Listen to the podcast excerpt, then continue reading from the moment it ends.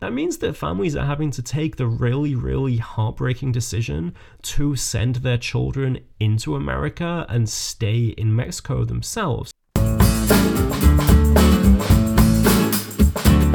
Welcome to another episode of America Explained, the podcast that brings the important voices and perspectives shaping American politics, foreign policy, and culture to an international audience.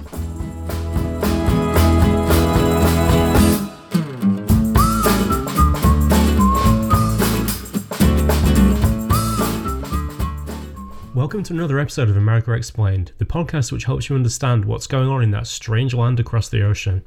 I'm your host, Andy Gawthorpe, sat here recording in The Hague, and I'm hoping that if you want to support our effort to bring independent experts and the very voices themselves which are shaping debates over America and its place in the world, then you will subscribe for free in your podcast app and tell a friend about what's happening here. And be sure to check out our new website designed by my very own podcast growth consultant, Anne Stoop. So, today we're going to talk about the situation on the southern border where illegal migrant crossings are on track this year to be the highest in two decades, and as a result, the Biden administration is facing one of its earliest and biggest tests. Numbers have been increasing steadily for about a year. This follows also recent spikes in arrivals, such as under Obama in 2014 and under Trump in 2019. So, this is a very long running issue, and today we're going to unpack some of its implications. So, what exactly is the situation on the border? What's causing it? And what implications will this have for US immigration policy and politics going forward? These are the questions that we're going to talk about today. The number of people arriving at the southern border of the US and being apprehended by Border Patrol and then sent back has been rising steadily since April of last year. And it's currently on course to make this year the year with the biggest number of apprehensions in 20 years, with perhaps one or two million people being caught at the border and then sent back. So, these events have sparked a lot of news coverage in the US. They've sparked a lot of debate among political figures and policymakers, mainly focused on two issues. And the first of those is whether this huge surge in arrivals represents a crisis and what might be done about it. And secondly, what's the fate of children who've crossed the border and then ended up in government run detention facilities? There have been a lot of reports of overcrowded, unsanitary, unsafe detention facilities being used to hold, hold very young children. And this has caused a great deal of concern, particularly on the left wing of American politics. So, to understand what's going on here and the challenge that's facing the Biden administration, we first have to look at the set of policies which they inherited from Trump just a few months ago and which have determined what's happened so far under Biden, too. The most important of these is something that the Trump administration implemented last year, which was that after the coronavirus pandemic began, the White House basically kind of strong armed, forced the Centers for Disease Control, which is the public health authority in the US, to basically close the border, to say that as a public health measure, we are no longer accepting anyone crossing the border and staying or applying for refugee status. So this was called Title 42. That's just a reference to the, the, the law that gives um, the CDC this power. This was really gleefully implemented by the Trump administration. It was great for them to have an excuse to do what they'd wanted to do all along, which was completely close down the border and close down the normal system of refugee processing which happens there. This normal system is that well basically anyone who arrives at the at the border under both federal and international law has a right to apply for asylum. And that's what a great many people had been doing in recent years as they fled poverty and persecution in Central America. The Trump administration had long wanted to shut down this refugee system to stop people coming and claiming refugee status, and the coronavirus gave them this great pretext for doing that. Previously, they'd been experimenting with other ways of attempting to stop people from coming. So, one system was called Remain in Mexico, where basically, if people came and crossed the border and applied for refugee status, they would still be given a hearing and, and a chance to go before a judge and prove that they had an asylum case. But they were forced to stay in Mexico, often in very, very unsafe, kind of temporary tent encampments while they waited for that hearing. Another way the Trump administration tried to determine deter people from coming was, of course, the infamous family separation policy, which was in place in 2018, where they separated children, often very, very young children, from their parents if they all crossed the border as a family unit and then they often basically never reunited the, the parents with the children. And in fact, to this day, there are still families who've never been reunited after suffering this policy. The pure purpose of this policy, as it was announced by the administration, was to make families suffer, to inflict emotional torment on them so they wouldn't want to cross the border. Now, family separation is of course long gone as a policy. Even Trump couldn't uh, couldn't maintain that because there was so much political opposition. But actually, many many aspects of Trump's border policies remain in place. So the Biden administration has for now ret- retained the public health expulsions meaning that the vast majority of people who cross the border are just sent straight back without any opportunity to make an asylum hearing or any hope of staying in the United States. So, in fact, one reason that the number of border crossers is so high right now is that actually many people are trying multiple times to cross the border, so they get counted one, two, or three, or four times in the apprehension figures. So when you hear these figures saying that 100,000 people cross the border, in reality, firstly, it's actually less people than that. And secondly, about 90% of them get straight sent straight back either to Mexico or to whatever their country of origin is. But the Biden administration, despite keeping in place this very draconian border policy, has made a few changes to Trump's policies. The most important one is that they've decided that they're not going to expel unaccompanied children who cross the border. So if a ch- if a child, and this means anyone who's under the age of 18, walks across the border on their own, then they will not be sent back. Instead, they get um, temporarily placed in a detention facility, and then they get reunited with a family member who's already present in the United States. But this is where it becomes really important to discuss the, the changing composition of migrant flows and the way that they've been changing over the last couple of decades. From the 1960s through to around about the time of the financial crisis in 2008, 2009, it was overwhelmingly single Mexicans who were coming across the border either in search of economic opportunity or to reunite with family members. There was this really big shift around that time, and basically Mexicans stopped coming in such large numbers. And from about 2010 onwards, arrivals at the southern border have mainly been adults from Central America, but also a huge surge in families coming across the border and also unaccompanied children coming across the border. So, this was why Trump turned to family separation to try and stop people from coming, because at that time, a huge number of the, the people coming across the border were parts of family units, which was a big change to basically decades and decades of, of the experience at the southern border before that. Last year, this situation flipped again, kind of confusingly. So, since April of last year, there's been this huge surge in single Mexicans coming across the border, making up by far the, the largest group. And as a proportion of the total, fewer families and fewer unaccompanied children. So, the number of unaccompanied children who are staying in the US as a result of Biden's change of policy is not that great. It's something like about 10,000 or so um, per month. But even this number of children coming across the border is proving much more than the refugee processing system can cope with.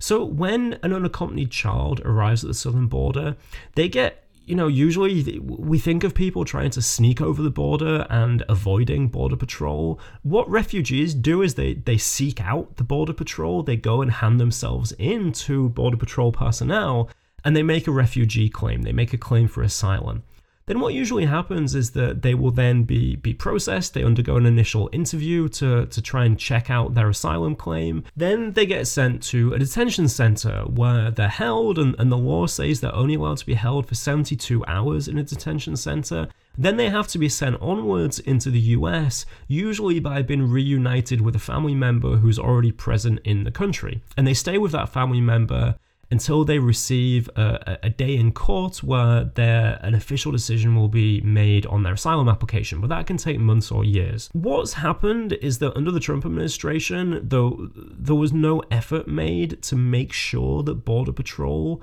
could house the number of children who were arriving at the border. So the system at the moment is completely overwhelmed. There's not enough space to hold all the children who are coming. No attempt was made in the Trump administration to expand this, and some facilities had to be closed down because the treatment of children there was so notorious. So there's not enough capacity right now, which is why we hear these stories about overcrowded facilities uh, where you know children are being crammed into detention cells that were not made to hold the number of children who are in there right now. Another aspect of this system is that it's it's causing families to choose to separate themselves within Mexico.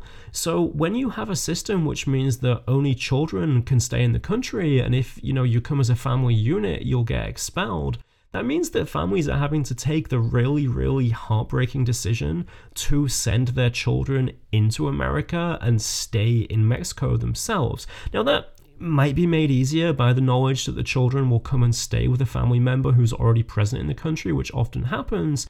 But it's important to understand that, that this system is also very inhumane and it's leading to families having to be separated. This is a breakdown of, of what's happening, and after a short break, I'm going to talk about why this is happening right now, and you know, what is it that might lead a family to make this heart wrenching decision to send their child unaccompanied alone into the United States. You're listening to America Explained, a podcast about the United States for an international audience. If you like what you hear, please subscribe, tell a friend, and leave a positive review on your podcast platform.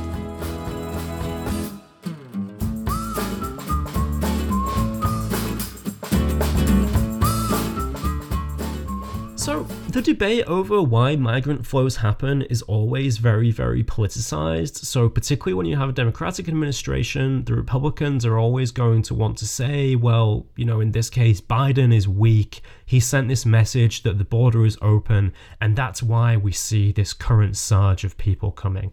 And indeed, that's basically what they're saying right now. So, Republicans are throwing a lot of criticism at Democrats claiming that the reason that the border is so overwhelmed right now is because Biden is weak on the topic of border security.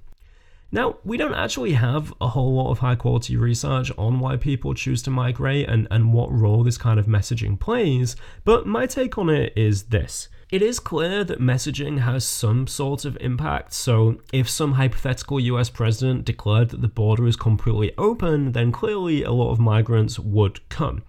And Biden has indeed sent some signals that his administration is taking a soft approach on migration.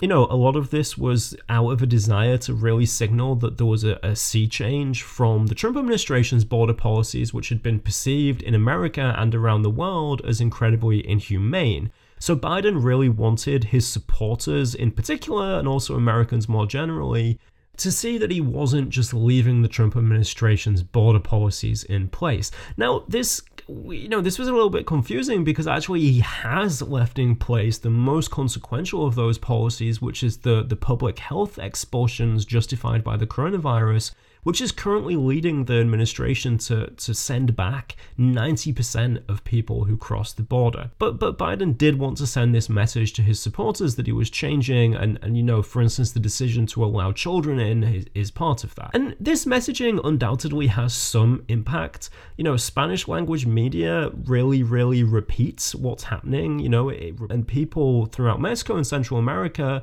will have seen, they'll have seen footage of children arriving in the US. So this does have some sort of impact. But but there's two reasons that I think we should downplay this. So, firstly, there's the fact that migration is a business. The so called coyotes who make a living getting people to and then over the border have a real incentive to always tell people that crossing the border is easy because then they make more money. So, they're always going to pick up on any kind of small signals that they get out of the administration to try and justify the idea that, that people should go to the border and try and get over it, and in the process, give them money for doing so.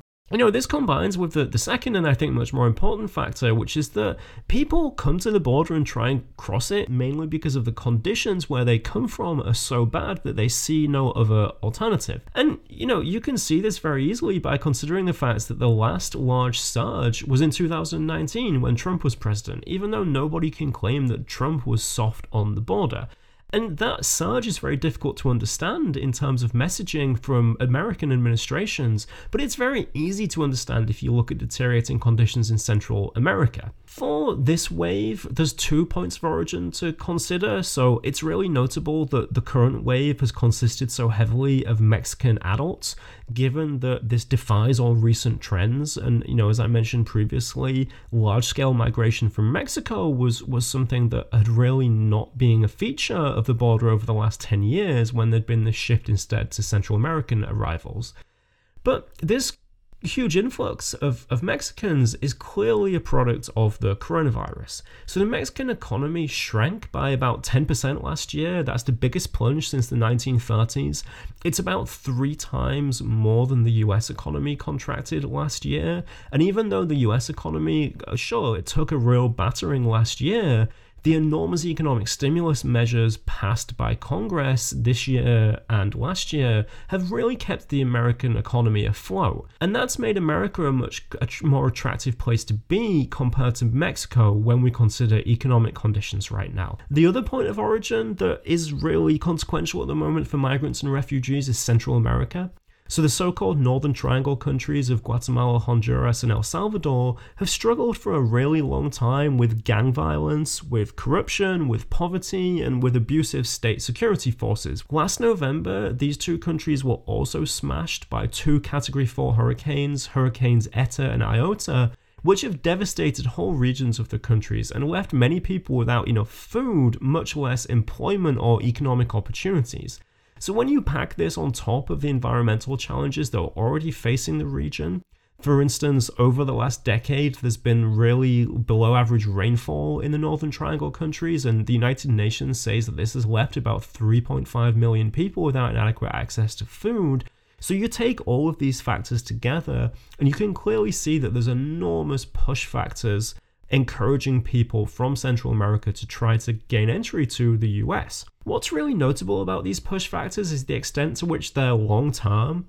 So, you know, the Mexican economy is always going to be subject to, to dips and to problems. And, you know, usually or, or always the, the performance of the American economy is going to vastly outstrip that of the Mexican economy. And also, these environmental and governance challenges facing Central America are very, very long term.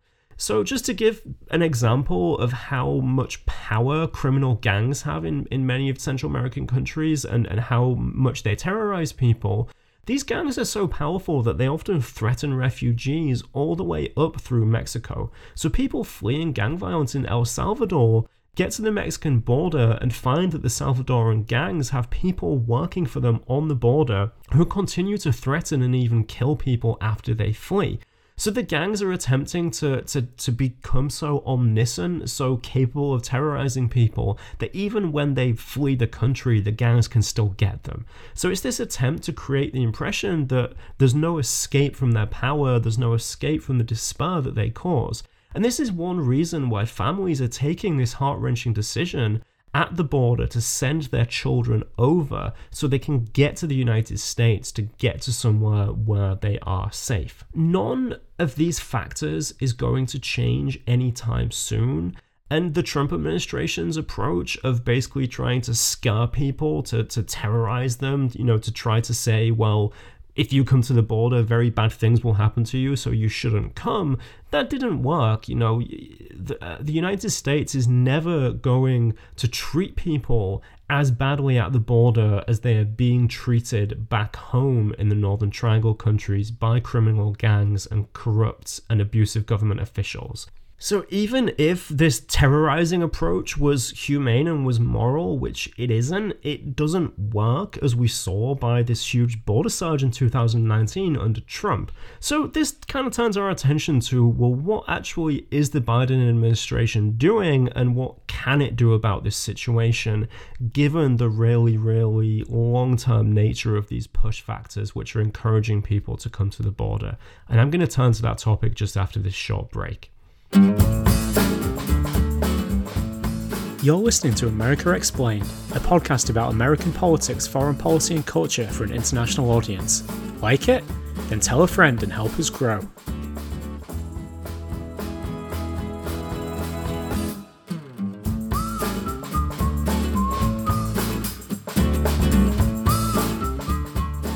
First thing to say about what the Biden administration is doing is is we should probably start at the border itself.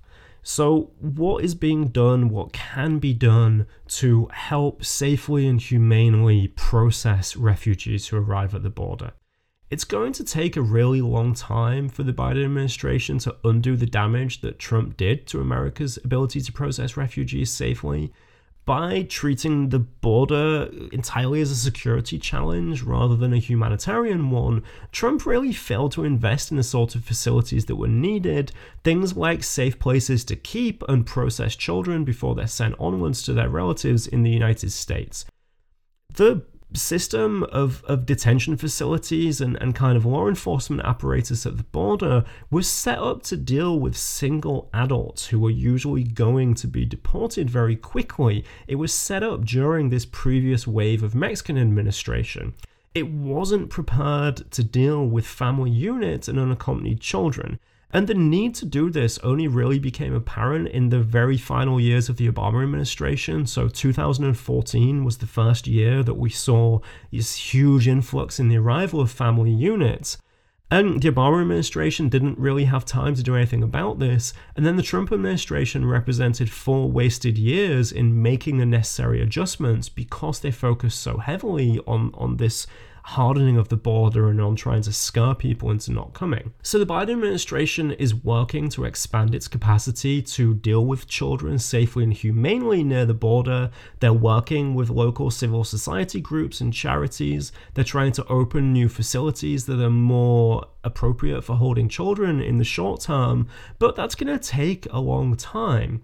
And it's also important to realize that so the Biden administration has this policy for children. It's trying to make conditions better for children and it's letting them in. But the administration has taken the decision not to completely open the floodgates, so they've kept in place the public health expulsions of the Trump administration, and they've not announced any plan to unwind that yet. And it would indeed be enormously politically difficult for the administration to say that it's going to let anyone arrive at the southern border when it has, for instance, these travel restrictions in place for people arriving from other parts of the world. So currently, the border remains almost entirely closed even to refugees. Biden did start allowing in some families who'd previously arrived under the Trump administration and then been sent back to Mexico to wait for their asylum claims to be processed, but otherwise, that's it. He's not letting other people into the country at the southern border right now. The long term strategy here, so far as I can tell, is basically to wait for the Mexican economy to pick up again and to hope then that that will mean fewer people from Mexico want to come. And the administration is also doing a few things to work with Mexico in the meanwhile to try to slow down the flow of arrivals. So, just last week, the administration announced that it was going to loan Mexico uh, several million doses of coronavirus vaccine. This has been a very sensitive issue in the US and indeed around the world that Western, richer countries have not been sharing vaccines with less developed countries it's very politically difficult for an American president to say, I'm sending vaccines abroad, even though all Americans haven't yet received a vaccine.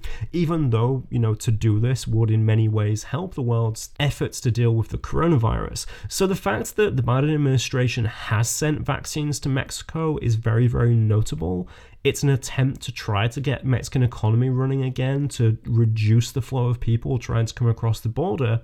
But there's also seems to be another aspect to this agreement, which actually isn't been talked about so much in the media, which is that it also seems the Biden administration is trying to externalize this problem to an extent and get Mexico to reduce the flow of migrants itself. So this has echoes of the approach that the European Union has taken in agreements with Libya and Turkey to try and get those countries to clamp down on refugees who are flowing over their territory into the European Union.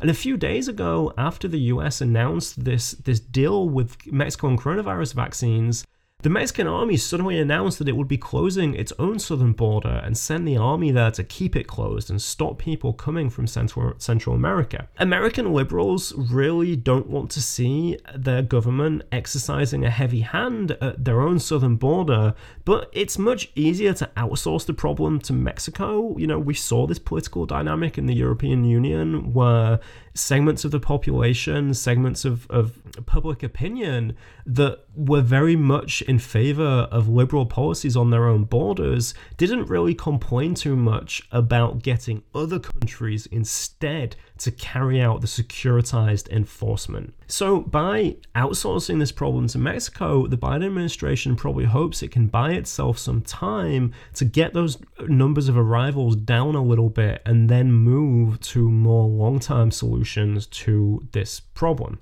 But even though a return to the pre COVID status quo might be acceptable in Mexico, so prior to coronavirus, not many Mexicans were trying to come to the US. The Mexican economy was doing well. You know, and going back to that situation will probably shut down the number of Mexicans coming into the country. But a return to the pre COVID status quo in Central America is not going to stop refugees coming from there to the US. The Biden administration is instead investing a lot of hope in a root causes approach, basically hoping that the US can help to stand up civil society and responsible governance and economic growth in Central America, and that over time this should stop people from wanting to come. Kind of the similar process that's happened in Mexico as the Mexican economy has really taken off. Fewer Mexicans have wanted to come, and they're hoping the same thing can happen in Central America. But you know, we should be very skeptical of this because, firstly, this would take a really, really long time. And secondly, the US does not have a good track record of nation building, of, you know, fostering things like responsible governance, fostering things like economic growth, like the rule of law in foreign societies. So, not really a lot of store can be placed in this as a long term solution, even though, of course, the US should send aid and it should send help to Central America. But, you know, when that aid and that help is being funneled through very corrupt governments, you can't have a lot of hope that this is going to solve the problem anytime soon. And in the meantime, refugees are going to keep coming. You know, the Trump administration failed to equip America to deal with this problem because they didn't want to. They wanted to terrorize people into not coming. And that's not only immoral, but it didn't work. And it's important to stress that refugees in no way constitute a security problem or an economic problem for America. Immigrants are, in fact, one of the things which keeps the American economy growing so strongly. And instead, this is a humanitarian problem, and it's a long term one that's going to continue for as long as conditions in Central America are as bad as they are. This, you know, this means that any administration faces also a political problem because the arrival of these refugees is always perceived as being some kind of political failing on the part of whichever American administration is in office, and given conservative opposition to immigration. In the short term, the only way to deal with both of these problems is to develop a border infrastructure which works one which can safely and speedily process refugee claims and remove the impression of chaos at the border. Other than that, Americans need to accept that their position as the wealthiest society on the American continent is going to continue to make them a magnet for refugees and economic migrants who are seeking opportunities and seeking safety which they cannot find in their own countries. That gives it a special responsibility, not just for the, the interests of everyone else on the continent, but indeed out of America's self interest to help these societies deal with their problems, however hard that might be. Is the Biden administration going to be up to this task and to balancing the domestic political problems that the arrival of migrants bring against their desire for a humane approach? Well, keep tuning into America Explained to stay updated and to find out more about later developments. That's all we have time for this episode. Thanks for listening to America Explained. You can contact us on producer at america-explained.com or through the America Explained Facebook page. I'm your host, Andy Gawthorpe. Designer and advisor is Janice Killian. Music by Soundwave. America Explained is an APD media production. See you next time.